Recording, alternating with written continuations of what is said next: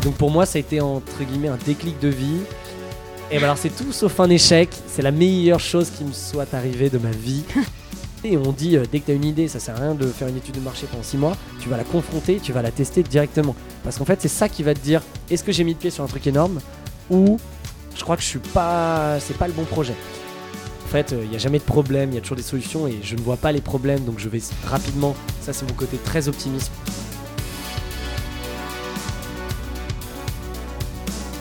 Pour ce premier épisode, je suis ravie que ce soit Olivier Ramel, le fondateur de Kimono, qui ouvre le bal.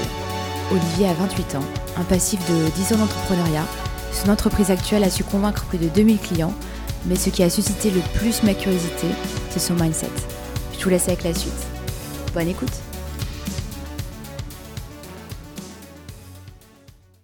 Salut Olivier. Salut. Euh, merci d'avoir accepté mon invitation, merci de me recevoir.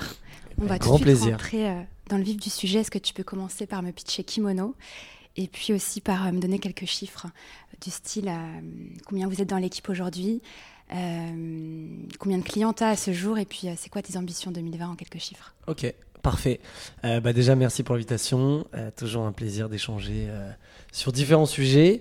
donc du coup, bah, pour pitcher Kimono, pour te la faire en express, nous, on est des culture designers. Euh, donc c'est un terme qu'on a inventé, c'est qu'on estime que la culture et l'identité d'une boîte c'est devenu important et qu'on est là pour la designer à travers différents produits, différents services. Euh, aujourd'hui, on est connu principalement sur le textile, euh, mais en tant que culture designer, on développe des nouveaux produits. donc nous, on dit qu'on habille la culture des entreprises, qui était notre premier métier. Donc on fait des vêtements personnalisés euh, pour les entreprises, que ce soit des startups, des grands groupes, euh, des restaurants, des hôtels, etc. Euh, depuis, on a lancé un autre produit qui est les objets, donc objets personnalisés, qui est assez complémentaire du textile. Et, et plus récemment, on fait de l'aménagement de bureaux, donc avec une offre Office Design, où après avoir habillé les équipes, on habille les murs. Donc ça, c'est ce qu'on fait depuis deux ans et demi. on est présent aujourd'hui dans quatre pays en Europe, euh, donc en Allemagne, à Berlin, en Angleterre, à Londres, euh, à Madrid, à Berlin et donc à Paris, euh, ici même, dans le showroom. voilà pour la petite intro pour Kimono. ensuite, tu me disais les chiffres, on est combien? Ouais. On est une quarantaine aujourd'hui. Chiffre clé, bah, on habille plus de. Enfin, on habille, du coup, on, on, fait plus maintenant, mais on a plus de 2000 clients B2B ça va vraiment en, répartition 30-40% start-up PME. Euh, donc j'entends euh, aujourd'hui des PME, c'est euh, des ex-startups du type Doctolib, Payfit, Alan, etc., qui sont plus vraiment des vraies startups, c'est plus des PME en croissance, ou scale-up comme on dit dans notre jargon. ensuite 30% qui va être grand groupe, donc ça va vraiment du L'Oréal, LVMH, Coca, Evian, Danone, euh, KPMG, la Banque Postale, on en a plus de 200, euh, voire plus du coup. Euh, donc là j'en suis à un. Et 40% qui va être restaurant, bar, hôtel, le, monde étudiant aussi, le monde universitaire et autres. Parce que parfois on a des demandes un peu improbables. donc ouais, et il y avait un autre chiffre. Je crois que vous avez aussi une offre pour les étudiants, je crois, c'est ça? Ouais, c'est ça. Donc on a une sous-marque, donc une marque de kimono qui s'appelle Kermes qui est du coup le kimono pour les étudiants, où on a adapté les produits, adapté le prix, adapté les choses euh, pour, euh, pour qu'ils euh, aient, le, ils aient accès au service kimono. donc ça, c'est live depuis un an. Et il y avait un autre chiffre, je crois? Je crois que c'était Ambition 2020. Ah voilà, challenge. donc en effet, on finit bientôt 2019. nous, on est sur une forte croissance depuis deux ans et demi. que ce soit en produits, en effectifs, en chiffre d'affaires, où on triple tous les ans. Euh, notre gros challenge de demain, de 2020, c'est comment tu fais passer une boîte qui fait 10 millions à 100 millions. Donc le big challenge, c'est la tech. Euh, aujourd'hui, on n'est pas une boîte tech. On l'a jamais été euh, parce qu'on n'est pas des ingénieurs et on n'a personne qui était compétent dans ce domaine. Du coup, on a été très processé à la mano euh, mais extrêmement structuré. Du coup, quand tu n'as pas la, compétence technique, bah, du coup, tu apprends à faire les choses et à automatiser à ta, propre sauce. Euh, on a été très bon là-dedans et du coup, ça nous a permis de comprendre exactement nos points de friction. Du coup, on s'est dit, bon, bah, maintenant, faut qu'on automatise et qu'on crée les vrais produits qui vont nous permettre de scaler, euh, que ce soit pour le client, donc l'interface pour la prise de commande, ou que ce soit pour le back-office pour automatiser, la, bah, pareil, les commandes, le suivi, etc. en logistique. donc, on a recruté notre CTO il y a cinq mois. Euh, donc il a posé la première pierre. Euh, on a recruté deux autres devs euh, avec lui. Et là, l'ambition maintenant, c'est vraiment de devenir une boîte tech, que ce soit bah, dans l'usage de notre service, mais demain aussi dans l'innovation, que ce soit avec l'intelligence artificielle, la réalité augmentée, la réalité virtuelle. Il y a plein d'innovations de nos secteurs et on y vient et on commence à, à- se pencher là-dessus. Donc, notre big challenge 2020, c'est de sortir notre premier produit tech. Ça, c'est un premier sujet. Le deuxième, c'est euh, bah, nous, on on a l'ambition d'être leader européen d'ici trois ans. Donc, c'est de continuer notre expansion internationale. Donc là, je disais, on est présent dans quatre pays. Euh, donc, on va ouvrir en 2020 le Benelux, euh, donc avec euh, deux bases, Amsterdam et Bruxelles. Quand je dis ouvrir un pays, c'est représenté matériellement par un showroom. Donc pour l'expérience client et un country manager qui va gérer la partie sales, communication et partnership. Donc Benelux, la Scandinavie potentiellement fin 2020 avec deux bases, Stockholm et Copenhague. Et en gros, l'idée c'est toujours de refaire le même discours qu'on a toujours eu ici, c'est d'attaquer par le monde des startups euh, et euh, de se faire connaître là-dessus. Et on commence à l'être d'un point de vue européen, donc c'est cool. Ouais, top. Alors j'ai une petite question, je sais pas si c'est secret ou pas, mais ça pourrait être quoi par exemple un produit tech euh, kimono? Hmm, Tu me dis si c'est trop tôt pour en bah, faut que parler. je vois jusqu'où je peux m'arrêter. Parce que là, on est dans de la vraie RD et ça va être nos nerfs de la guerre et on va mettre une, une vraie vitesse à cette industrie. En tout cas, on va, on va devancer pas mal de monde. Euh, je- ce que je peux te dire, c'est que ça concerne trois zones. Mhm. La première, c'est vraiment la prise de commande en ligne, euh, qui aujourd'hui, elle se fait assez simplement euh, sur un questionnaire et ensuite par mail, etc. Donc c'est très rapide et l'expérience est quand même très agréable. Mais on a vraiment aujourd'hui compris comment on peut commander en ligne très rapidement, simplement et tout seul. Donc on est en train de créer un premier outil sur la prise de commande. Euh, le deuxième, c'est toute la partie euh, espace client. Euh, nous aujourd'hui, on a, alors peu de gens le savent, mais c'est vrai, c'est qu'on a un business où le repeat est énorme. Ça veut dire 50% de notre chiffre d'affaires mensuel, c'est des clients qui recommandent, que ce soit plusieurs fois dans le mois, une fois par mois, une fois tous les trois mois, une fois tous les six mois, une fois tous les ans. Le principal pour nous, c'est que euh, dès qu'il a le besoin, bah, ça passe par Kimono. Donc ça passe par notre expérience et notre qualité de produit. Euh, donc lui faire une interface hors du commun pour justement cette personne qui a déjà commandé chez nous, qui puisse recommander très rapidement, qu'on pu- qu'on- qu'on- qu'on puisse lui soumettre des offres, etc. Donc euh, une partie espace client qui va être très très cool. Et le troisième produit qui va être nouveau entre guillemets dans l'industrie, ça va être un vrai outil qui va gérer toute la le process de commande, donc back office, euh, qui va être la partie prod euh, avec nos différents fournisseurs, nos différents ateliers, qui va être, qui va permettre de, de pouvoir engranger beaucoup beaucoup de commandes avec euh, les mêmes moyens humains, mais du coup avec un vrai outil qui digitalise tout ça, automatise tout ça. Donc là, c'est les trois zones sur lesquelles on, on va bosser et qui sortiront en 2020. Bah, top. Bon, comme ça, ça nous donne vraiment une idée sur Kimono. Moi, ce que je voulais surtout, c'était revenir au tout début. Ouais, Parce que, comme tu l'as dit, Kimono, c'est un peu la boucle exact. par rapport à ton tout premier projet que tu as monté quand tu avais quoi, 17 ans? Euh, 17, 18, ouais. Est-ce que tu peux me raconter euh, ce qui s'est passé dans ta tête de lycéen euh, à ce moment-là, s'il te plaît? Euh, carrément, avec plaisir. En gros, en effet, je dis que la boucle est bouclée aujourd'hui. Parce que Kimono, donc c'est ma cinquième boîte et c'est 10 ans d'entrepreneuriat. Donc aujourd'hui, j'ai 28 ans, donc 18 ans à l'époque. Euh, donc du coup, euh, j'étais en terminale. Euh, je savais pas trop ce que je voulais faire. En tout cas, je me dirigeais plus vers une école de commerce. Et euh, j'ai eu, en fait, j'étais dans un lycée. Donc moi, je suis originaire du 92 euh, à Saint-Cloud plus précisément, et pour être encore plus précis, dans euh, au lycée Alexandre Dumas. Et c'était un lycée où tout le monde était assez fier d'être dans ce lycée. Et c'était aussi la mode des hoodies, des teddy, etc.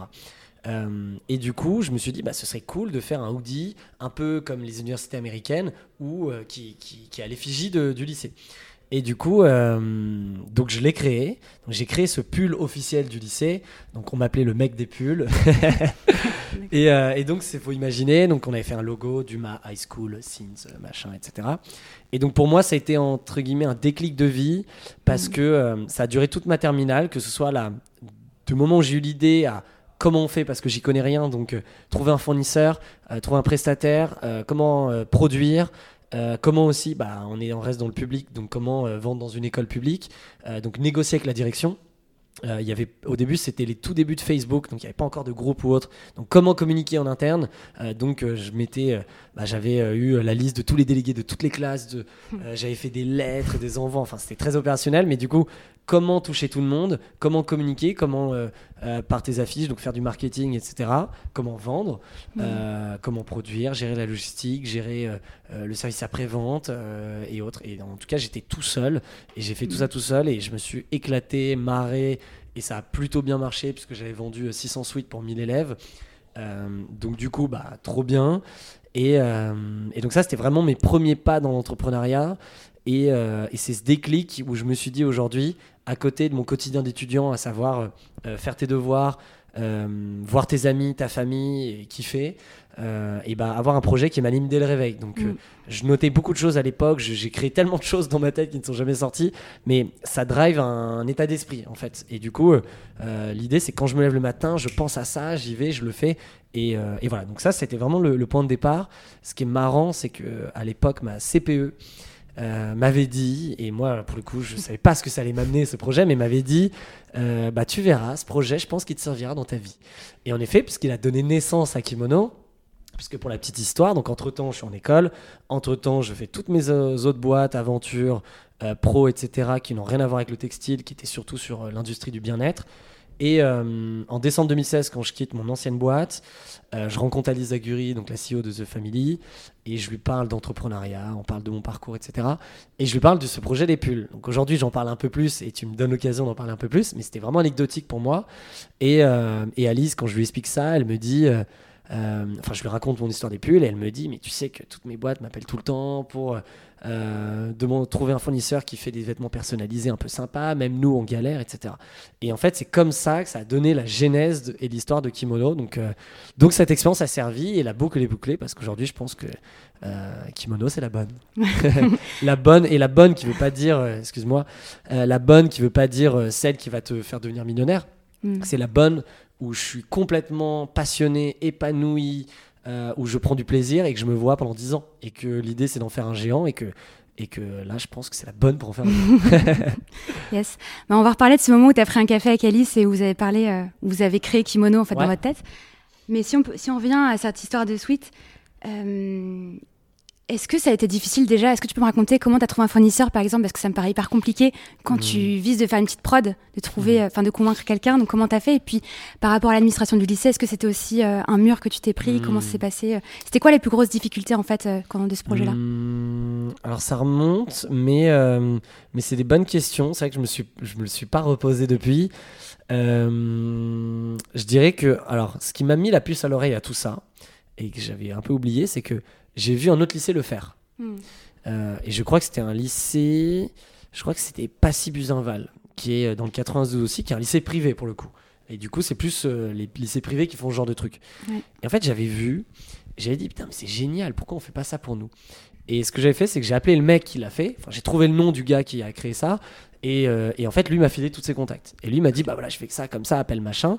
Et du coup, j'ai appelé une boîte donc, qui fait des vêtements personnalisés comme moi aujourd'hui, euh, qui étaient en fait des mecs de l'ISEG, euh, qui avaient cette petite boîte pour les étudiants, mais qui faisaient pas trop les lycées, et du coup qui m'ont aidé sur la création, euh, les maquettes, la production, le choix du vêtement, etc. Et t'es parti avec une somme d'argent Comment t'as fait par rapport à ça? Non, le, le, ce qui, en fait, le, le business model, et ça l'est encore aujourd'hui, même chez Kimono, c'est que moi, en fait, c'est de la précommande. Mm. ce qui veut dire que oui, tu sors de l'argent, mais euh, les, produits sont déjà payés en amont.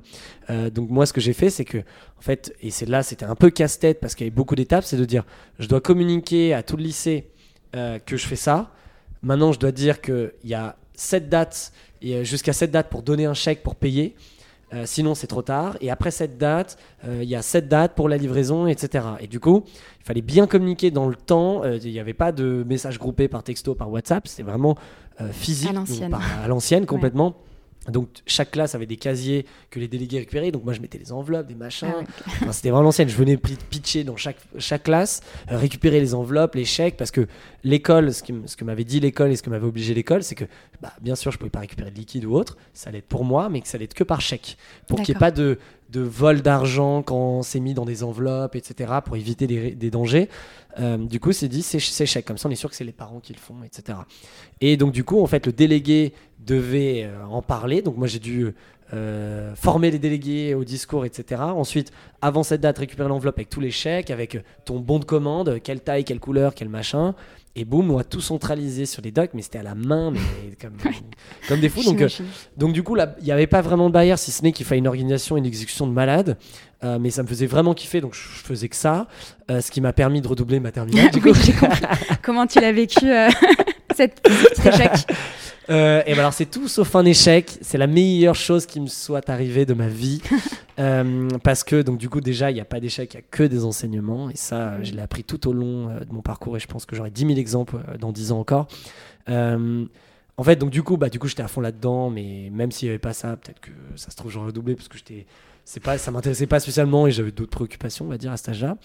Et euh, et du coup, comment je l'ai vécu? Bah, C'est vrai que le jour où tu l'apprends, surtout que moi je l'ai eu, euh, c'était au rattrapage et je l'ai eu, je l'ai raté vraiment de 9,97. Ouais, genre ils ont vraiment pas voulu te le donner quoi. Genre vraiment pas me le donner. Ouais. Normalement ils le donnent, tu sais. Ouais. Mais quand t'as trop de bavardage euh, tout le temps et que, et que du coup, bah là, ils voulaient vraiment pas me le donner. Et du coup, bah, le jour où t'apprends ça, j'avoue, c'est la pire nouvelle de ta vie. C'est vraiment, euh, t'as l'impression que tu viens de te faire guillotiner, c'est horrible et tout. Euh, et bah du coup, après, t'affrontes les parents, machin. Donc euh, l'été, il est pas incroyable, ça faut le dire.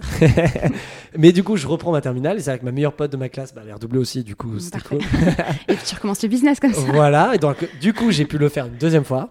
Donc ça, c'est cool. Mais surtout, euh, donc je l'ai bien vécu moi personnellement parce que j'avais eu une école par concours où j'étais pas spécialement fan. Ça m'a permis d'avoir une meilleure école. Ça m'a permis de rencontrer euh, des amis de ma classe de ma deuxième terminale qui sont aujourd'hui mes meilleurs potes. Euh, donc ça m'a permis de rencontrer, je me souviens, ma petite copine de l'époque avec qui je suis resté 4 ans. En fait, ça a changé toute ma vie, ça a changé mon choix d'école qui m'a fait rencontrer des gens incroyables. Et je suis sûr que peut-être dans l'autre chemin, j'aurais rencontré des gens incroyables. Mais ce chemin que j'ai vécu, bah, je suis hyper content d'avoir vécu, que ce soit mes échanges à l'étranger, mes potes d'école aujourd'hui, euh, les gens que j'ai rencontrés dans ma deuxième terminale. Donc en fait, ça a été un switch total qui m'a permis de, de, de découvrir plein de choses. Donc, euh, Ça donne presque envie de rater son bac, c'est bien. Mais grave, et, et de te dire qu'à trois points, Ouais. ça a changé euh, toute ma vie. C'est ouf. Mais en fait, au final, tous les jours, ta vie, elle est en train de changer parce que Mm. quand tu as décidé de rentrer à pied plutôt qu'en trottinette ou en métro, il peut se passer des choses sur le chemin et cette chose arri- euh, est arrivée parce que Mm. tu as choisi. Mm. Donc quand tu es à l'aise avec ça et que tu dis tout peut arriver à tout moment et que du coup, si c'est pas ce que tu voulais à la base, ben, c'est pas grave, bah, il va arriver autre chose. Ça, c'est le côté un peu optimiste et positif euh, qui est extrêmement important et qui, moi, me drive en permanence. Mm. Donc, bah, euh, je suis contente d'avoir appris tout ça sur euh, cette histoire de suite parce que je voulais en savoir plus. On va revenir à Kimono et surtout au Ouais. moment où, euh, où tu es avec Alice, donc, Ah, fondatrice de The Family, où vous discutez. Yes. Euh, est-ce que c'est ce jour-là que, enfin, est-ce que ce jour-là vous actez que vous démarrez Kimono, quoi, en gros? Ouais, tout à fait. En fait, euh, donc pour la petite histoire, donc je quitte ma quatrième boîte parce que pour plein de raisons, je m'entendais plus avec mon associé, etc. Et le business me plaisait plus. Euh, donc je me dis qu'est-ce que je fais? Je connaissais bien The Family, euh, j'aimais bien ce qu'ils faisaient, ça m'attirait pas mal, et donc j'ai contacté Alice. Euh, qui m'a proposé un café, donc on a discuté. Et en fait, dans ces deux heures de discussion, Kimono est né et on a vraiment euh, décidé de créer Kimono à ce moment-là. Et du coup, ce qui est incroyable, parce que en fait, c'est juste une confrontation d'idées. Si j'avais décidé de ne pas parler de mes pulls parce que je pensais que c'était pas assez, voilà, on, ça se trouve, on aurait créé une autre boîte ou pas. Donc pareil, le destin s'est joué de peu, mais en fait, on s'en rend pas compte. Mais ton destin, il, se joue en permanence. Et donc du coup, faut pas avoir peur. C'est juste, faut savoir que tu prends des nouvelles directions tout le temps. Et, euh, et donc du coup, je lui parle de ces suites, euh, de, de- mon expérience des suites, euh, et elle me dit. Oh là là, tout, bah, comme ce que je te disais tout à l'heure. Et du coup, elle me dit, bah, viens, on crée une boîte ensemble. Et en fait, c'est là où le pitch de Kimono est vrai- a vraiment euh, donné, enfin, vraiment pris, euh, pris jour. Enfin, pris jour, je sais pas si ça se dit. Euh, anyway. et donc, du coup, là, on s'est dit, on s'est dit, c'est quoi, c'est pourquoi on va créer Kimono On s'est dit, la culture d'entreprise et l'identité d'une boîte, c'était hyper important. C'est hyper important. Tous les dirigeants l'ont compris parce que euh, ça permet d'attirer des talents, ça permet de garder des talents. Et en fait, tout ce constat-là et ce discours-là, ça dure deux heures et on en parle. Et donc, du coup, pour te faire un résumé, c'est que on part de ce constat que la culture d'une boîte, c'est hyper important. Euh, mais c'est quoi la culture? Parce que tout le monde en parle, ou à l'époque, on en parlait un peu moins. Mais qu'est-ce que c'est foncièrement? Parce que pour beaucoup, c'est bullshit ou des, mots sur des murs, etc.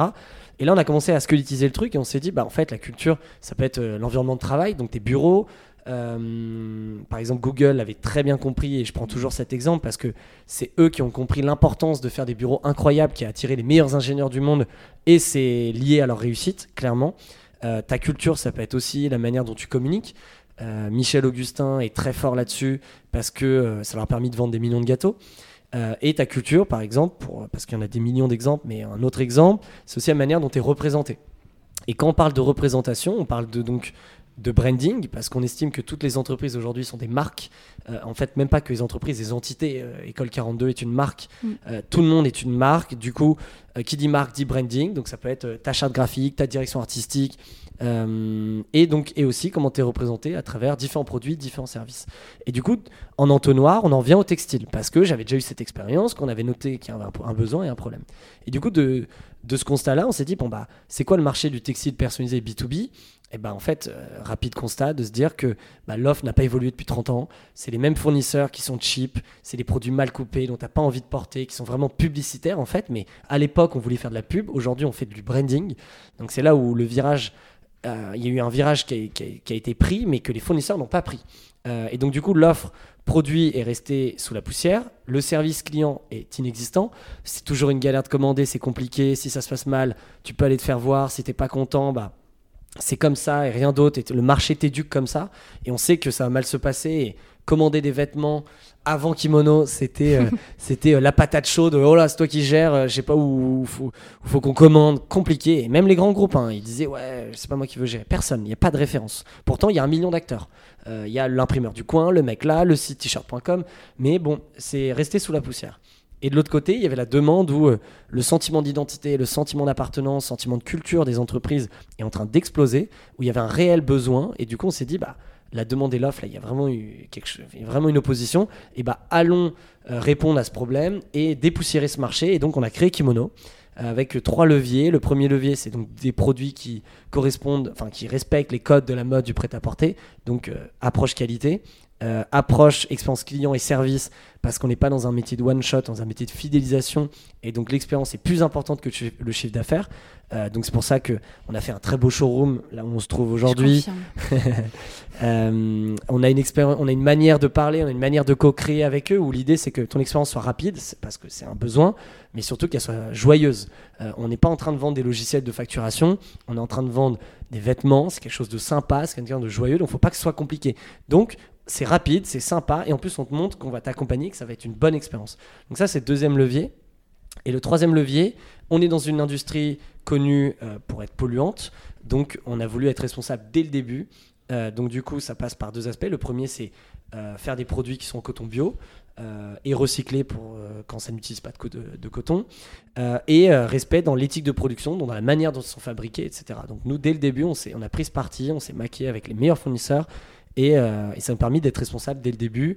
Euh, ça sensibilise pas mal de monde, mais pas assez encore, parce que les anciens fournisseurs ont, ont éduqué le marché sur le prix.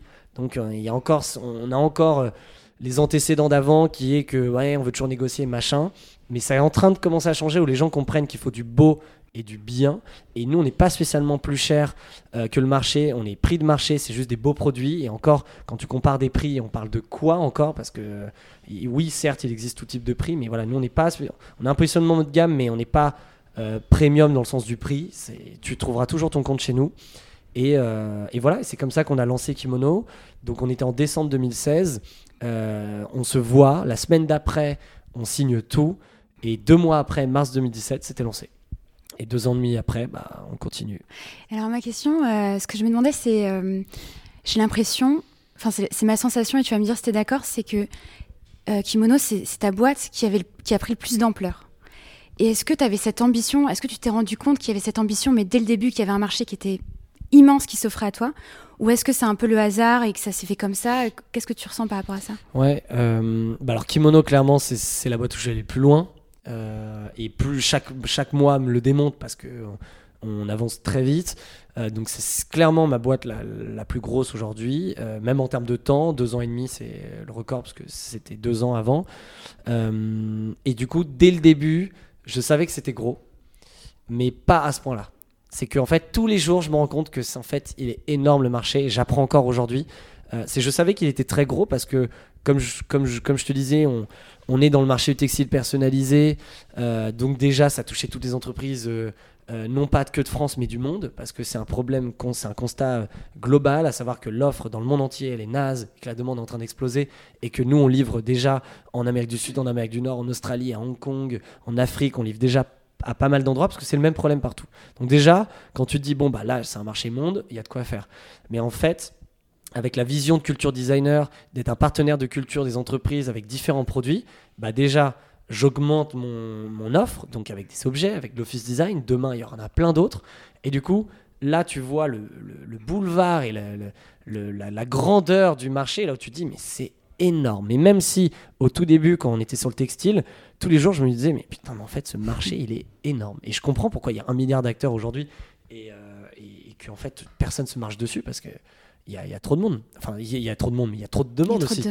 Et donc maintenant, nous, l'idée, c'est de devenir vraiment le, leader là-dessus et, et, euh, et de, de réussir ce pari. Donc ouais, clairement, euh, c'est la plus grosse et, euh, et je le sentais au début, mais je suis surpris encore tous les jours parce qu'on grandit aussi avec ce marché. C'est des bonnes surprises. C'est des bonnes surprises. Alors, je me pose une question quand on commence Kimono comme ça, quand on démarre une boîte. concrètement, c'est quoi, genre, les 3-4 premiers trucs que tu as fait Genre, tu as, ouvert un Excel, tu as pris une feuille blanche. Qu'est-ce que tu as fait pour démarrer, tu vois? De façon très Euh, pratique. c'est une bonne question. Euh, alors moi, donc je- bah du coup je vais donner mon, mon avis euh, parce que je pense pas que tout le monde pense comme ça. Mais en tout cas pour Kimono, ça me l'a montré, mais d'ailleurs tous mes autres projets. Moi, moi, dès que j'ai une idée en tête où je veux monter ma boîte, la première chose qui m'anime, c'est de le lancer le plus vite possible et de faire une opération de communication, de lancement. C'est lancer quelque chose. En fait, j'adore lancer quelque chose et faire une OP de com. Mais c'est pas juste euh, dire salut avec un beau visuel. C'est toute une OP de com un peu travaillée, euh, qui surprend les gens, qui est un peu virale, qui est un peu sympa. C'est lancer une OP de com. Donc moi, et je me souviens avec Alice, quand on avait dit go, bah la focus, mais même au-delà de créer la boîte euh, légalement, juridiquement, on s'en fout. On s'est dit, vas-y, viens, on lance. Donc comment on fait pour le lancer? Donc c'est la première chose, c'est ça. Euh, qui me m'anime à chaque fois et que j'ai fait à chaque fois quand j'ai lancé un projet, c'est comment on lance et vas-y, il faut trouver l'OP de lancement, l'OP de com qui va faire le bruit direct et comme ça on entre euh, les, les deux pieds dans le plat quoi. Et on n'y on va pas un peu timide, c'est on y va à fond. Euh, et donc du coup c'est le premier truc. Donc bah, en général, le premier outil que tu, que tu vas poser, c'est Google Doc ou Word, parce que tu, vas, tu dois écrire ton projet. Euh, moi, j'appelle ça la one page. Donc, c'est un peu euh, euh, quelle est la mission, quelle est la vision, quel est le, problème auquel tu réponds. C'est un peu la one page où en une page, tu as tout ton projet. Ça sert à rien de faire un plan de 20 pages, de présenter le marché ou autre, on s'en fout. C'est qu'est-ce que tu fais, à quoi tu réponds, donc du coup quel est le problème et quelle est la solution.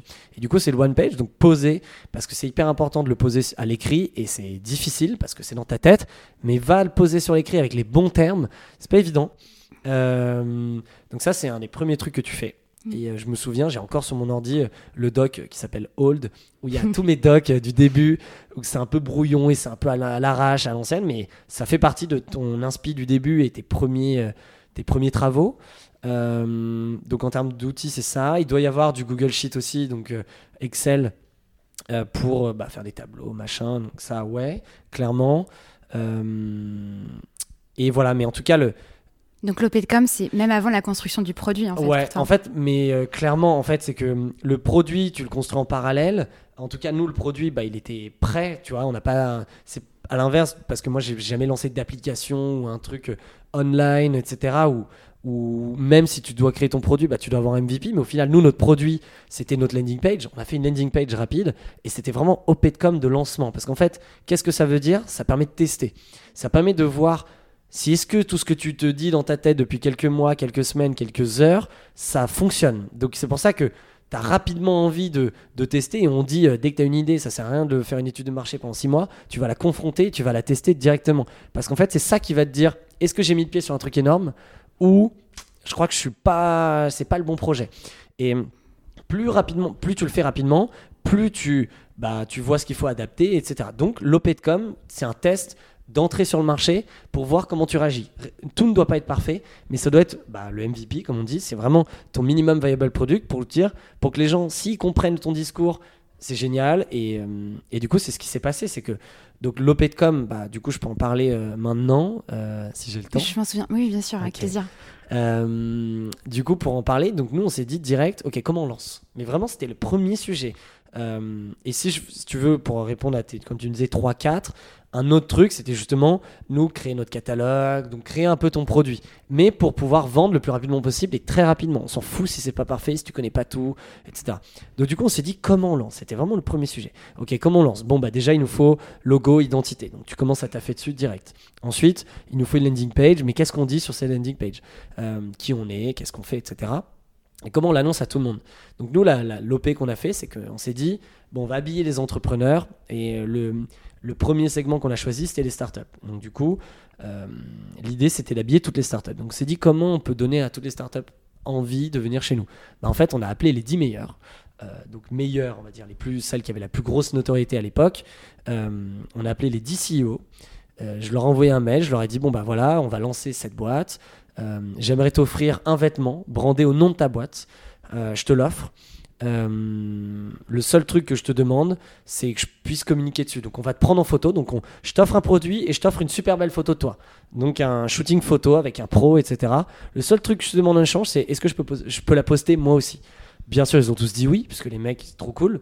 Euh, et donc du coup, sur cette landing, on avait vraiment fait un visuel avec 10, euh, les 10 boîtes, avec leurs vêtements. Donc on avait essayé de prendre différents vêtements de, du catalogue pour justement qu'on comprenne qu'on on ne fait pas que des pulls, on fait vraiment tout ce que tu peux imaginer dans le vêtement, dans le textile. Et, euh, et donc, du coup, on a décidé de lancer ça. Donc, en fait, on s'est lancé en disant Salut, on est Kimono, on habite déjà les 10 meilleurs, pourquoi pas encore toi en fait mm. Et là, ça a cartonné. On a utilisé au début, euh, donc zéro budget, hein. vraiment, euh, on a tout fait homemade, zéro euro d'investissement de pub, de machin, parce que ça sert à rien. La principale, les principales personnes que tu dois euh, convaincre, c'est ton réseau en premier. Parce que si ton réseau répond, ça veut dire que tu vas pouvoir toucher les inconnus. Mais teste ton truc sur les réseaux, parce qu'en plus, tu auras des réactions honnêtes. Euh, ah, j'ai rien compris, c'est quoi ton délire? Ou euh, changer ton idée. Et donc, du coup, dès qu'on a lancé, ça a pris direct, parce que ma boîte mail, j'ai reçu dans la première semaine 400 demandes de devis. donc là, on s'est dit justement, bah, je crois qu'on a mis le pied sur un truc cool. Et c'est là où après, on a, bien sûr, on a structuré la boîte, créé la boîte, etc. Mais, mais le focus avant même, c'était de lancer. Euh, et donc voilà, on a fait cette OP. Euh, et nous, on est des, des, fous d'OP de, de, com et moi j'adore ça. Donc en fait, on le fait en permanence. Ouais, J'ai vu que tu avais fait un truc plutôt cool euh, bah, pour lancer les, les, offres de bureau, je crois. ouais, Office Design. C'était pas mal. Ça, c'était très cool avec les tickets d'or et tout. Et là, on se parle, on est en, au début du mois de novembre, fin novembre, début décembre. Je sais pas quand sortira le podcast. On va sortir une énorme OP, donc c'est notre prochaine après c'est des bureaux, sur une nouvelle offre qui va être incroyable. Et on l'a trouvé hier l'idée. Ça fait trois ah. semaines on brainstorm. on l'a trouvé hier. Ça va être ouf. Donc euh, j'ai trop, trop hâte. Parce que ça m'a rappelé pas mal de souvenirs. à Charlie la chocolaterie. Euh, ouais, carrément. Ah non, mais c'est ouais, trop cool. Bah, merci. Euh, je trouve que tu es un peu le roi des side projects.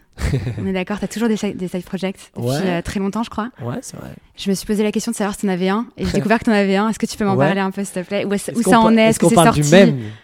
Tu, dis, tu le connais? Ouais. Tatami? Tatami, ouais. bien, parce que si ça, je l'avais dit un autre. ouais, non. Est-ce qu'il y en a d'autres aussi Non, non, non, il n'y en a pas d'autres je voulais savoir, est-ce que c'est sorti Je sais pas du tout où ça en est en fait. Donc toi, tu penses que je suis le roi des side projects Ok. Bah, j'ai l'impression. Bah, T'as pas mal de tes boîtes sur les 5 boîtes que t'as montées. En fait, il y en avait, c'est des side projects. Ouais, c'est vrai, c'est vrai, c'est vrai. Et c'est vrai que j'aime toujours avoir un petit projet. Alors maintenant, je me suis aussi rendu compte que c'est c'est pas le mieux parce qu'il faut être euh, il faut être focus sur un projet. Et l'erreur que j'avais fait avant Kimono, c'est que oui, j'avais ma boîte, j'avais d'autres projets mm. euh, et je voulais toujours avoir un autre petit projet encore à côté mais tu te, tu, gaspilles ton énergie et quand tu, tu veux créer, bah, surtout l'ambition qu'on a chez Kimono, euh, si tu veux créer un géant, il faut que tu sois full focus. Maintenant, en effet, j'en ai un et en effet, euh, tu peux, par exemple, j'aurais jamais pu le faire au début. C'est mm. qu'aujourd'hui, il est arrivé parce que aussi, maintenant, bah, la boîte est structurée, euh, j'ai peut-être un peu plus de temps et surtout que ça aide aussi au développement de Kimono, etc.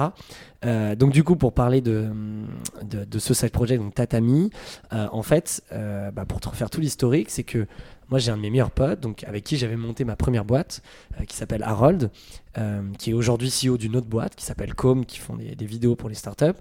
Et lui, il travaillait dans le recrutement avant. Et donc du coup, comme toute boîte, j'avais besoin de recruter des commerciaux. Et donc du coup, je l'ai appelé pour lui dire, est-ce que tu peux me trouver des, pépites euh, sales?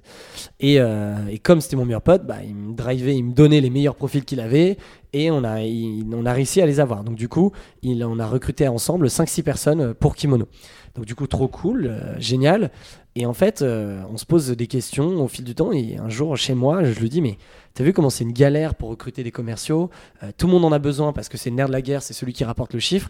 Mais euh, il y a une moyenne de, de, personnes qui est vraiment pas, pas top parce que tout le monde s'est improvisé business developer, parce que c'était le métier à la mode. Mais en fait, métier de commercial, c'est un vrai métier euh, qui demande des compétences, etc. Et du coup, on se dit, mais toutes les boîtes en veulent. Mais elles elles trouvent pas. Et du coup, moi, je me suis dit, je me suis dit, bah, toutes ces boîtes, je les connais parce que c'est mes clients pour Kimono. Et euh, en plus de ça, toi et moi, donc euh, avec Carole, on est des très bons sales. Euh, de base, c'est euh, notre compétence première. Et en plus, on a le réseau pour les, placer. Et surtout, on sait déterminer quand on parle avec quelqu'un si c'est un bon sales ou pas. On a ce- cette patte où, après 10 ans de, travail et, de- d'apprentissage là-dessus, on sait ce que c'est aujourd'hui. On arrive à, à déceler. Donc, on s'est dit, bah, viens, on crée Tatami, qui est une sorte, à la base, c'est un club de pépites euh, et de d'élite de sales. Quand on dit le mot élite, c'est pas euh, le mot élitiste d'une- classe, c'est vraiment les meilleurs des meilleurs, donc qui le deviennent, euh, qui deviennent les meilleurs, euh, les meilleurs sales. Donc c'est dit, viens, on crée un club qui réunit les meilleurs, que ce soit en recherche ou en poste. Et en fait, comme il y avait beaucoup de gens en recherche, et ces, pépites, il y en a beaucoup en recherche, on s'est dit, bah, quitte à les placer. Donc du coup, on a commencé un peu naturellement. Moi, tous mes amis CEO de, de, de start-up, de boîtes, j'aurais dit, les gars, est-ce que vous cherchez des sales? Parce que moi, j'en ai plein pour vous. Et du coup, fait, on s'est rendu compte que la demande était énorme. Et tout le monde disait oui, oui, oui, oui, oui, oui. Donc du coup, on s'est dit, bon, bah viens, maintenant, il faut qu'on les recherche. Donc c'est là, on s'est dit, bon, bah, je pense qu'il y a un vrai marché, let's go. Et du coup, on a recruté euh, Juliette, qui est euh, la responsable du développement chez Tatami, qu'on a lancé officiellement euh, depuis septembre, mais en fait, c'est huit mois de, de, de, travail. Et en fait, c'est vraiment à la base un side project parce qu'il n'y a pas d'ambition de dire, voilà, on veut être un géant du recrutement ou autre. C'est nous, on est des passionnés de sales. Ce serait cool de réunir tous les autres passionnés et les meilleurs sales euh, autour d'une table, faire des dîners, des apéros, euh, s'échanger des tips parce que bah, c'est hyper cool, c'est du network et autres. Et donc, du coup, Tatami, il est comme ça. Donc, moi, je suis pas du tout dans l'opérationnel. C'est pour ça que c'est pas vraiment un side project dans le sens où, pour moi, un side project, tu participes et tu le fais. Alors oui, j'ai aidé au lancement, j'ai travaillé dessus, etc. Mais mon focus, c'est kimono à 200%. Et donc, par contre, ce que je vais donner à Tatami, comme je suis cofondateur, euh, bah, je donne tout mon réseau, euh, tous mes clients, euh, je donne toutes, euh, enfin, toutes les compétences que je peux avoir, les expertises, les, connaissances, tous les unfair advantages, euh, comme dit très bien The Family, pour faire de l'anglicisme, pour qu'ils se développent beaucoup plus vite. Donc, je suis partie prenante. Harold aussi, qui lui est le CEO et quand même drive, drive tout ça, et Juliette qui est full time dessus. Donc, donc ça, c'est plus récent et je peux me le permettre parce que Mm. j'ai le réseau avec euh, Kimono et surtout qu'aujourd'hui, euh, maintenant tout est bien structuré et autres et que je peux euh, donner une heure par semaine. Tu vois, ça me prend pas plus d'une heure par semaine. Donc voilà, mais en tout cas, Tatami marche très bien. Enfin, en tout cas, commence très bien et je pense que ça va être une super. une super, super aventure. On a créé une identité assez cool. Et justement, on a fait une OP de lancement la semaine dernière qui a très bien marché avec une vidéo un peu cool. Et voilà. Et du coup, euh. Tatami, cette project à suivre si vous cherchez Ouais. des sales. Là, j'ai une question. Imagine, euh, tu as quelqu'un qui, qui, qui vend super bien. Il Ouais. fait déjà ça, mais il est en... personne, elle est en CDI, elle a pas forcément envie de bouger. Mais c'est l'idée de, de quand même réunir cette ça. personne dans ce club, c'est ça hein euh, L'idée, Mm. c'est que tu intègres le club, même si tu es en poste et tu es très bien dans ton poste. Parce que, en fait, tu vas échanger avec une autre communauté, enfin, avec une communauté euh, de sales qui vont justement peut-être euh, soit dans, dans ton même industrie, soit justement parce que tu- en tant que sales, tu vas être face à des problématiques, donc se donner des outils, des tips. Et surtout, euh, bah, tu mets euh, plein de bons sales au milieu d'une pièce, euh, il peut se passer de la magie aussi. Ouais. Donc, euh, c'est vraiment un club avant tout. Et petite question comme ça, pour toi, un sales qui est bon, est-ce que c'est inné ou acquis? Est-ce que tu penses qu'il y a des gens qui. Tu vois ce que je veux dire? C'est un très gros débat. Je pense qu'il y a beaucoup de choses qui sont innées.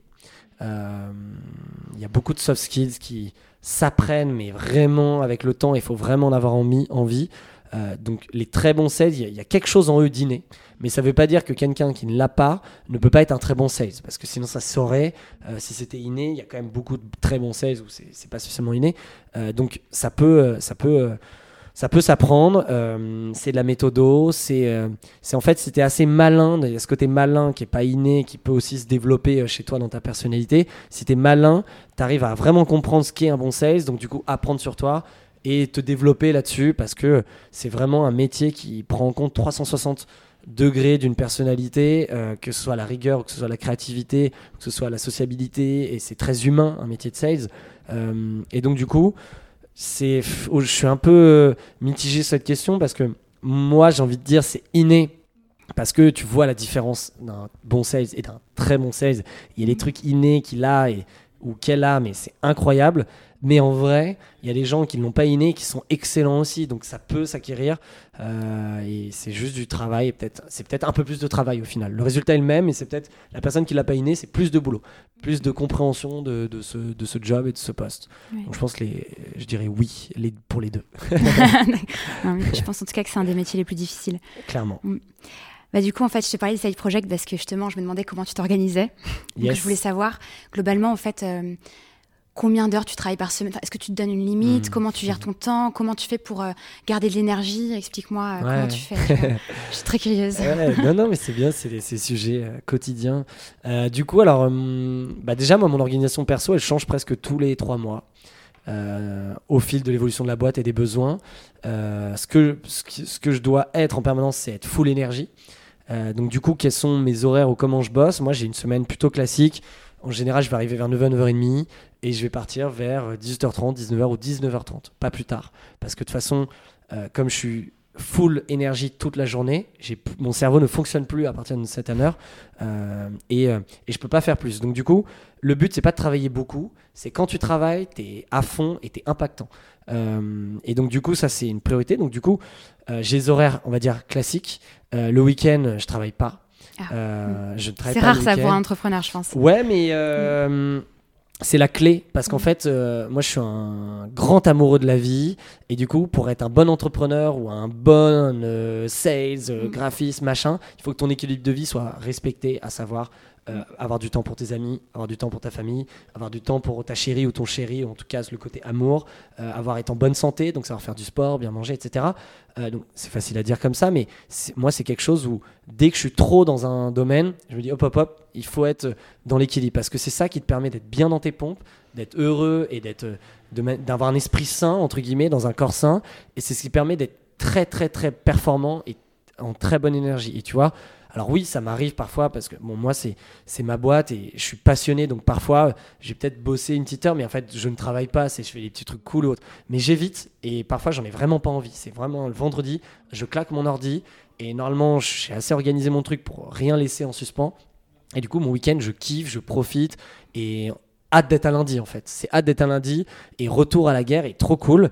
Mais du coup, euh, je pense que c'est une erreur déjà de pas prendre de vacances, ça, ça, j'ai jamais compris. Euh, euh, il faut prendre des vacances, bien sûr. Moi, toutes mes idées, elles sont en vacances. Surtout, toutes mes idées de stratégie, elles viennent en vacances parce que tu es posé, c'est le moment où tu as un peu des, des, des, déclics de pensée. Mm. Donc, le, rythme de vie, il doit être sain. Donc, après, c'est chacun gère comme il veut. Euh, donc, moi, en termes d'horaire et en termes d'organisation, plutôt classique, je travaille la semaine. Par contre, 9h à 19h, tu me vois, pas de pause. Je suis full, full, full parce que j'adore ça. Et tout le monde me demande comment j'ai autant d'énergie en permanence. Bah parce que je pense que mon équilibre, euh, tu vois, je dors bien. Moi, je fais des, je fais des nuits de 8 heures minimum. Euh, et je vois du. Enfin, je profite de la vie, en fait. Euh, et par contre, quand je suis au travail, je suis un, je suis un warrior et je fonce. Et voilà. Et c'est pour ça, moi, à 19h, même si j'ai envie de continuer parfois, je ne peux plus. C'est physiquement. allez, on passe à autre chose.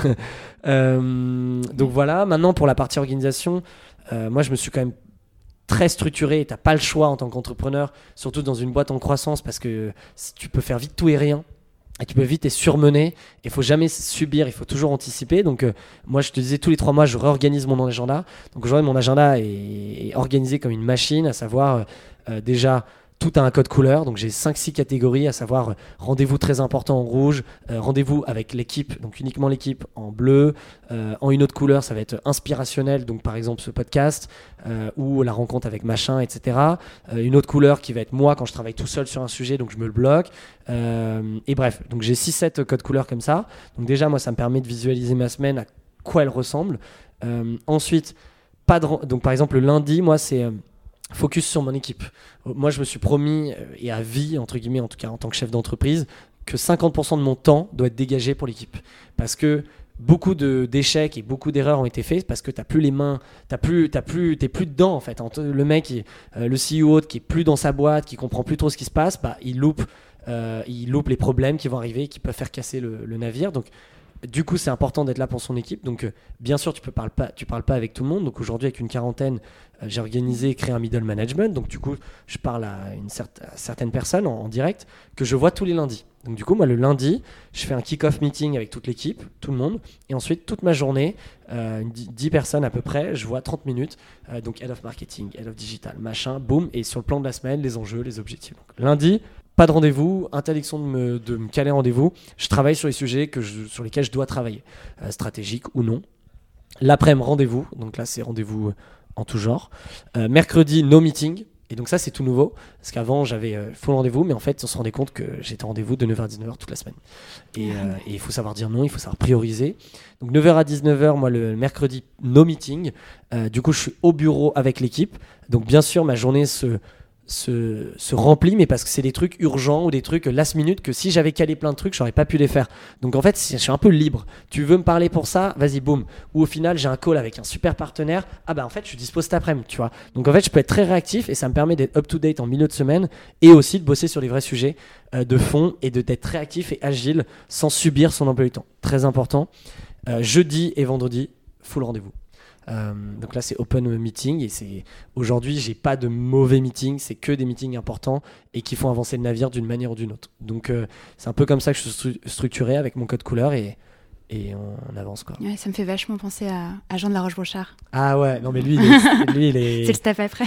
ouais, c'est l'évolution Pokémon plus loin. J'en suis pas là encore, mais en tout cas, j'ai fait beaucoup de progrès en deux ans où ça. Vraiment, euh, tu prends du recul, tu te dis, oula, là, t'es sous l'eau, ou là, il y a un truc qui va pas, comment tu améliores, comment tu structures?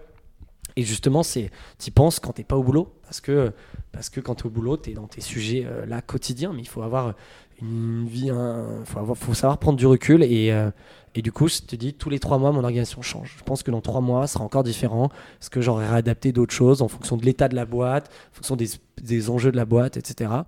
Mais, euh, mais tu vois, moi, je, j'ai, euh, je, ouais, je travaille pas le week-end, je prends toujours autant de vacances qu'avant. Il n'y a, pas de sujet. D'ailleurs, c'est les endroits où tu es le plus performant et tu en as besoin. Si tu veux être full énergie tout le temps, euh, pas, de, pas de sujet. En tout cas pour moi.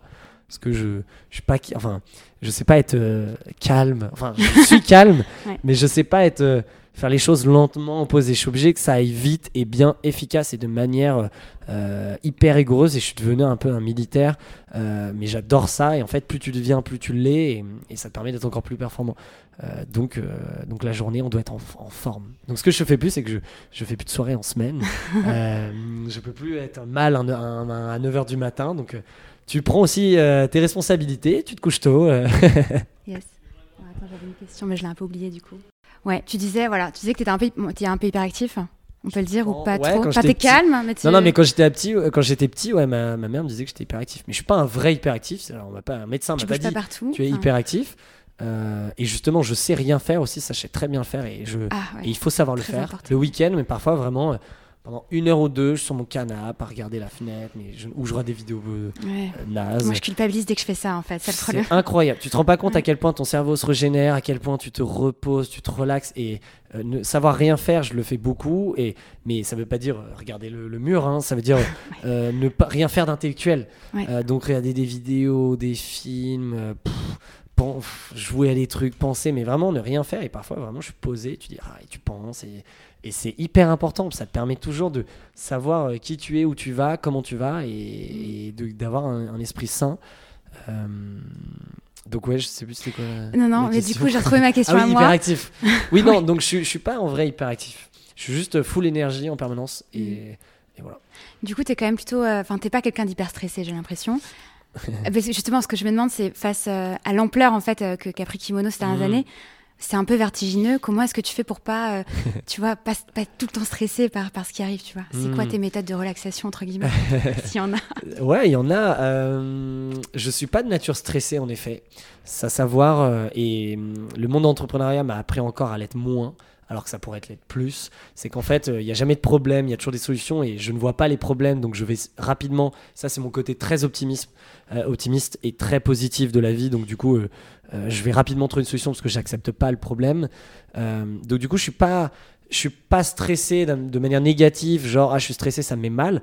Par contre, j'ai un stress, mais qui est normal parce que c'est un stress qui est lié à l'ambition, à ce que tu veux faire les choses bien. Donc, du coup, tu te mets des petits coups de pied aux fesses qui sont stressants. Tu as des rendez-vous stressants, tu as des enjeux stressants, tu as des objectifs stressants, mais que je me mets. euh, et donc, du coup, c'est moi qui accepte ce stress. Mais c'est pas néfaste, c'est un stress. euh, qui, qui, qui me fait avancer et qui, an- qui anime mon dynamisme. Mais, euh, mais du coup, je- ce serait, ce serait mentir de dire pas stressé, mais je le suis, mais de manière positive et c'est moi qui me l'impose.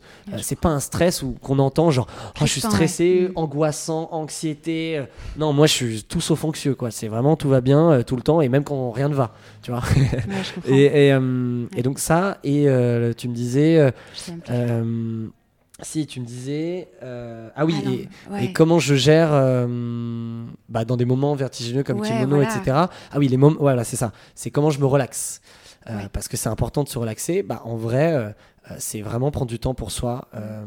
Donc, moi, je fais pas mal de sport, que ce soit. Euh, du workout à la salle ou euh, moi je fais beaucoup de basket depuis toujours Euh, donc tous les mardis j'ai un match et ça ça me déconnecte total et c'est vraiment un match en mode compète donc du coup je suis mort à la fin donc il y a le côté sport, il y a le côté aussi moi c'est voir mes amis, boire des coups, aller rigoler, etc. Ça c'est déconnexion totale et j'adore. Euh, et euh, et c'est surtout euh, ne, bah, non, ne rien faire, que, euh, savoir bien dormir. Ouais, est-ce que je me demandais, est-ce que tu as besoin, est-ce que tu te ressources plus en étant avec des gens en sortant, ou est-ce que tu as vraiment besoin de moments de solitude? Les deux, Les deux? Il faut les deux. Il faut être dans l'extrême, dans ceux qui sont tout le temps avec des amis tout le temps en permanence, ils n'ont pas le temps de se retrouver soi-même et c'est très dur. Et ceux qui sont trop soi-même, bah, ils oublient la sociabilité. C'est un jeu des deux. Il faut savoir faire les deux.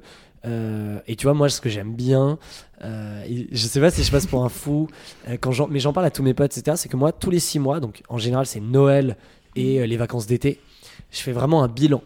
Mais je me pose et je fais vraiment un bilan sur. Et genre, t'as une, t'as une série de questions? Ouais, j'ai une trame, c'est bilan vraiment à tous les niveaux, mais là, perso, pro, tout. Et c'est de dire qu'est-ce qui a été bien, qu'est-ce qui n'a pas été bien, et est-ce que c'est ce que tu as envie? Et donc, bilan pour savoir après dire, ok, c'est quoi les six prochains mois, qu'est-ce que j'ai Mhm. envie? Et vraiment, tu te creuses les méninges, donc euh, ça, c'est pas en mode j'écris ou autre, parfois je l'ai déjà écrit, mais c'est vraiment un moment que tu t'accordes à toi-même, tu dis bon allez ok, là vas-y, euh, euh, tu te poses un peu là-dessus. Ça peut durer 10 minutes comme 2 heures, euh, mais c'est un mindset que tu te, c'est une position d'état d'esprit dont tu te mets, qui en fait te clean un peu tout ça et qui te donne un peu une vision et ça te permet d'être d'être plus heureux ou meilleur tous les jours. Donc moi j'aime bien faire ça et j'adore le moment de Noël où pendant la semaine entre Noël et jour de l'an tout le monde est off, surtout en France et du coup bah, ça te coupe complet. Donc moi je suis avec ma famille en général et j'adore ce moment parce que vraiment je coupe. Euh, donc ouais, euh, ouais. Ouais, non, super. Non mais oui. Euh, ouais, non, mais c'est très clair. non, mais voilà, c'est, euh, c'est, il faut savoir. Oui, voilà, il faut pas être tout le temps pour soi ou tout le temps avec les autres. Moi, c'est un jeu des deux et que j'arrive à bien faire et que d'ailleurs, je prends du plaisir à le faire. C'est plus important. Ouais. Fais des choses qui te font plaisir. Je pense que c'est très difficile de, de faire ça et vraiment d'être honnête et de, de mettre sur le papier euh, Ah, concrètement. f- Ah, t'es obligé d'être honnête. Hein. T'es obligé Ouais. de dire euh, putain, là, j'ai été une merde. et il faut le dire. Ou là, j'ai pas géré. Ou là, il faut que je, faut que je progresse. Ça va pas. Mais en tout cas, c'est un travail de conscience. Et en vrai, ça vient pas comme ça. Moi, je te jure, euh, ça doit faire depuis la seconde où j'ai commencé à être dans un mindset euh, réflexion de soi-même. Autre, c'est, c'est- et avec tes expériences pro, t'apprends énormément aussi sur toi. Donc c'est vraiment là 10 ans où en fait t'apprends énormément. Et j'ai hâte d'être dans 10 ans. Alors pas trop hâte, mais les 10 prochaines années en tout cas, j'aurais appris mais énormément. Mais ça va être incroyable. Donc euh, ça c'est assez cool, tu vois. Mais euh, c'est long et il faut, faut être honnête avec soi-même. J'avance un petit peu, je sautais quelques questions parce Ouais. que euh, ça, je te prends un peu de temps. En fait, euh, il y a une question que je me pose, c'est que du coup, bon, j'ai un peu cherché, je t'ai un peu écouté, etc. Ouais. Ce qui revient, c'est que tu es quelqu'un qui, euh, bah, qui aime connecter avec les gens, Ouais. tu es curieux des gens, t'aimes bien poser des questions, Ouais. t'aimes bien, comme tu dis, creuser la pépite, Ah c'est oui. ça Euh, Moi, ma question, c'est, bah, j'imagine du coup, tu as pas mal pratiqué. Est-ce que tu as des tips pour quand tu rencontres quelqu'un, que tu commences à networker ou juste à parler comme ça, Mm. pour euh, facilement rentrer dans des conversations qui vont pas être trop superficielles, mais tu vois, rapidement réussir à, à Ah. parler vraiment, tu vois Bah, en vrai, le, le seul tips là-dessus, donc en effet, euh, j'adore ça, et, mais parce que j'aime profondément les gens, donc euh, naturellement, je vais m'intéresser à eux. Tu vois, par exemple, ce midi, j'avais un interview chez France Inter avec un journaliste. Enfin, c'était un pré-interview, donc il y a des interviews où ils se préparent avant en amont avec le journaliste. Donc on a déjeuné ensemble. Et donc, euh, un journaliste classique, il a, il a direct commencé, bah, il dit Allez, racontez-moi tout. Et en fait, je dis Mais non, trop pas. Déjà, tu as commencé par me dire qui t'es, qu'est-ce que tu fais, ça fait combien de temps t'es là-bas, pourquoi? Et le premier quart d'heure, je me suis intéressé à lui parce que tu vois, en fait, ça m'intéresse de savoir à qui j'ai affaire. euh, et, juste, ça se trouve, je vais trouver cette pépite où on va trouver un point commun, où je vais rebondir sur des choses, euh, qui va me dire Ah, je bossais là, bah mon frère aussi, machin. Et tu crées une relation. Donc, euh, le premier euh, tip, c'est de- d'approcher quelqu'un toujours dans l'optique de créer une relation. Et même si euh, elle a l'air complètement différente physiquement, socialement, ce que tu veux, tout le monde a un point commun avec toi. Et tu peux t'entendre avec bah, quand même beaucoup de gens, en tout cas si tu le recherches et si c'est bienveillant. Donc du coup, tu vois, c'était marrant parce que Et à un moment, il m'a dit euh, Vous voulez m'embaucher? Et j'ai dit Mais non c'est moi qui vais parler après pendant le reste de l'heure. Ce serait cool de savoir euh, euh, qui vous êtes et, voilà et c'est naturellement et ça l'a un peu surpris parce que je pense que les gens ne le font pas. Moi, je suis très curieux, donc ça peut être un défaut parfois parce que la curiosité est un défaut, est un des sept péchés capitaux. et, et, du coup, du coup, ouais, je suis très curieux. franchement, le tips, bah, c'est d'être curieux, mais de manière. Alors, le tips le plus important, c'est d'être naturel authentique. Ça doit jamais être dans l'optique d'obtenir quelque chose, parce que, un, ça se ressent. Euh, si tu es là pour manipuler ou autre, ça se ressent, et, si ça se voit pas dès le début, ça se saura un jour. Euh, et ça, faut pas du tout. C'est soit naturel, soit authentique, euh, intéresse-toi à l'autre, sois curieux, et tu verras, il y aura plein de magie. Qui, qui, se réalisera parce que euh, au travers d'une discussion, il peut se passer ça et autres, et que ce soit euh, les personnes que tu vois dans d'autres cercles, à savoir euh, peut-être ton cercle du sport, ton cercle de cette activité, ce hobby, bah, intéresse-toi plus à des personnes parce que tu vas être surpris et ça va, ça, c'est ça qui te construit en fait. C'est la relation avec les autres qui, qui, qui te dit qui t'es toi réellement. donc du coup, j'ai pas de tips particuliers si ce n'est que avoir cet état d'esprit de dire que chez chaque personne, il y a une pépite. Et donc, du coup, moi, ce que j'aime bien, c'est aller creuser cette pépite. Je sais qu'il y a une pépite chez tout le monde et que tu peux la trouver et que du coup, ça, vraiment, ça fait des étincelles derrière. Et j'ai euh, dix 10 000 anecdotes comme ça, euh, que ce soit des futurs associés, que ce soit des futurs potes, euh, des futures copines, machin. Et, quand tu creuses, bah, hum, bah, tu trouves des choses incroyables. Donc, ne pas avoir peur. Donc, ça, ça, ça rejoint l'idée assez connue de sortir de sa zone de confort. mais c'est clairement, c'est même pas sortir de sa zone de confort, c'est juste s'intéresser aux gens. Et, et ça, c'est vrai que c'est cool. Et donc, le premier conseil, c'est aborde quelqu'un ou quand on t'aborde, soit dans une optique de créer une relation. Avant même de, si tu es un sales, de vendre, avant même si on est professionnel, de faire bonne impression, pense pas à toi, pense juste de dire, viens, on crée une bonne relation. Et tu verras tous tes actes, euh, donc ta manière d'être physiquement, mais aussi de ce que tu vas dire, va être drivé par ça et ça va être beaucoup mieux. Et, par rapport à ton recruteur, ça va le mettre à l'aise. Moi, j'aime pas, tu vois, même des gens euh, très timides, euh, qui sont très gênés ou autres. mon but, c'est de rendre le truc à l'aise. Donc, je vais tout de suite mm. m'adapter, soit me mettre à son niveau, soit le mec est un peu, tu sais, le mec imblairable, qui est un but de lui-même, etc. Bah, soit tu te mets à son niveau, soit justement tu te mets plus bas parce que c'est comme ça qu'il veut et c'est comme ça qu'il est à l'aise tu t'adaptes. Donc il y a ce côté caméléon euh, euh, qui, apparaît, qui, qui, apparaît. quoi. Mais donc tout ça aussi, c'est des méthodes d'un bon sales, tu vois. mais, euh, mais, c'est pour ça qu'un sales, c'est un métier de vie parce qu'en fait, tu vends en permanence et donc on ne vend plus, on crée des relations. Et c'est ça qui est intéressant et enrichissant. Question de la fin. qui est-ce qui t'a le plus challengé dans ta vie? Qui ou quoi? Ça peut être toi d'ailleurs. challenger, genre un défi ou, le moment où je me suis retrouvé. Dans ton développement personnel de qui tu es aujourd'hui, je pense. Euh, Peut-être le bac que tu as raté. non, franchement pas. Clairement pas. Non, je crois, je sais. Euh, et je pense que ça m'a. Et j'en parlais hier soir justement, donc je pense que c'est pour ça que j'y pense. Mais en fait, c'est vrai. Et tu vois, on m'a jamais posé cette question, donc maintenant je saurais répondre. Euh, c'est euh, donc je fais du basket à haut niveau depuis euh, tout petit, depuis que j'ai 5 ans. Donc là j'ai 28 ans, donc c'est presque plus de 20 ans de basket. Euh, j'ai joué au niveau national tout mon collège et lycée. donc c'est mini mais cadet pour ceux qui connaissent. Et en fait, ceux qui m'ont le plus challengé et vraiment rentré dedans, c'est mes coachs. Euh, mais euh, je me dis, mais comment on peut dire ça à des enfants? Euh, Je me rends compte, mais moi, quand j'étais en 6 5e et que j'étais en Benjamin en minime, qu'on était à un, super niveau et que le coach, il te met la misère, il te rentre dedans, il te dit des choses hardcore et que du coup, tu es challengé, mais d'une violence inouïe et qui te forge mais d'une manière, et c'est pour ça, je parlais avec quelqu'un qui venait d'avoir un enfant hier soir justement, et je disais, euh, les sports collectifs, au-delà du sport individuel, il faut peut-être faire les deux, mais sport collectif, ça t'apprend énormément de choses sur toi, euh, sur toi et les autres, donc euh, d'un point de vue humain, équipe, état d'esprit. Mais les, moi, les entraîneurs que j'ai eu, surtout deux, qui m'ont vraiment fait violence, où genre tu ressors du vestiaire, mais soit tu es, au bout de ta vie, tu, tu penses que tu vas mourir ou tu penses que tu es la pire merde au monde ou alors parfois bah justement il te challenge parce que tu es le meilleur et il te dit que tu le meilleur devant 20 autres personnes et que tu as la casquette du meilleur et du coup tu dois assumer. Euh, dans les deux sens j'ai vécu les deux hein. j'ai vécu vraiment euh, où, tu as fait de la merde dans un match et il te limite et te fait pleurer ou vraiment c'est horrible. Donc je pense euh, ce qui m'a plus le challengé c'est ça. C'est mes entraîneurs à l'époque du basket au collège et au lycée, où c'était vraiment du challenge poussé. Et, et je pense que ça drive ton esprit de compétition et, et je pense que ça a aidé à qui je suis aujourd'hui. Bon, on les Mais kimono, oui, on les remercie. Mais kimono est un très gros challenge. hein. Ça me challenge tous les jours. Tous les jours, c'est un challenge. Et, et un vrai, et je trouve ça très cool. Très bien. Bah, merci beaucoup. Et bah, je t'en prie, merci à toi. Merci d'avoir écouté jusqu'au bout. Je serais ravie d'avoir tes impressions sur ce premier épisode, ce qui t'a plu et inversement. N'hésite pas à m'envoyer un message pour m'en faire part et à bientôt.